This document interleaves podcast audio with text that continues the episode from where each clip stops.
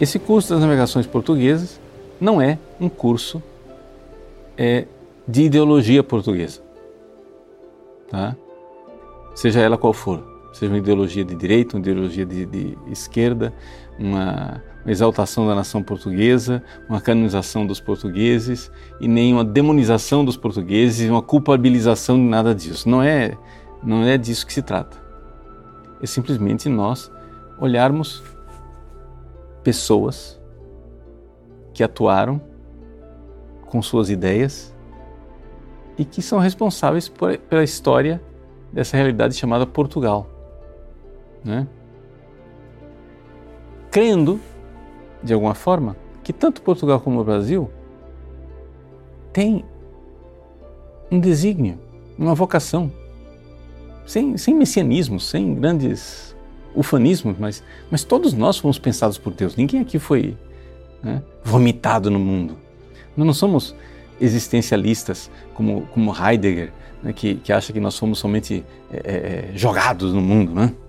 Essa, essa coisa do existencialista de Geworfenheit, você foi jogado no mundo, você foi vomitado na história e você não tem sentido nenhum. Não, nós temos sentido. Quando, é, para preparar a aparição de Nossa Senhora em Fátima, Deus manda o anjo de Portugal a falar com as três crianças, quer dizer que Portugal tem um anjo. Quer dizer que Portugal tem um lugar no projeto de Deus. Deus tem algum desígnio para Portugal.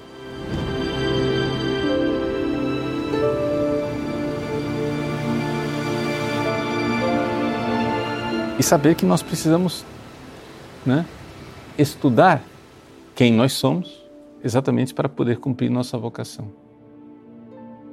Portanto, nos reconciliar com o nosso passado, recebendo as coisas boas dos nossos antepassados, perdoando os males que eles fizeram.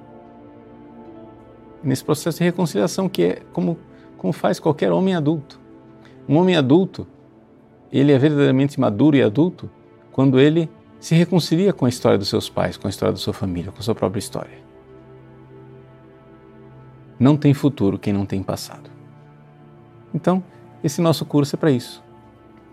Né? nós entendemos que teremos futuro se nós nos reconciliarmos com o nosso passado.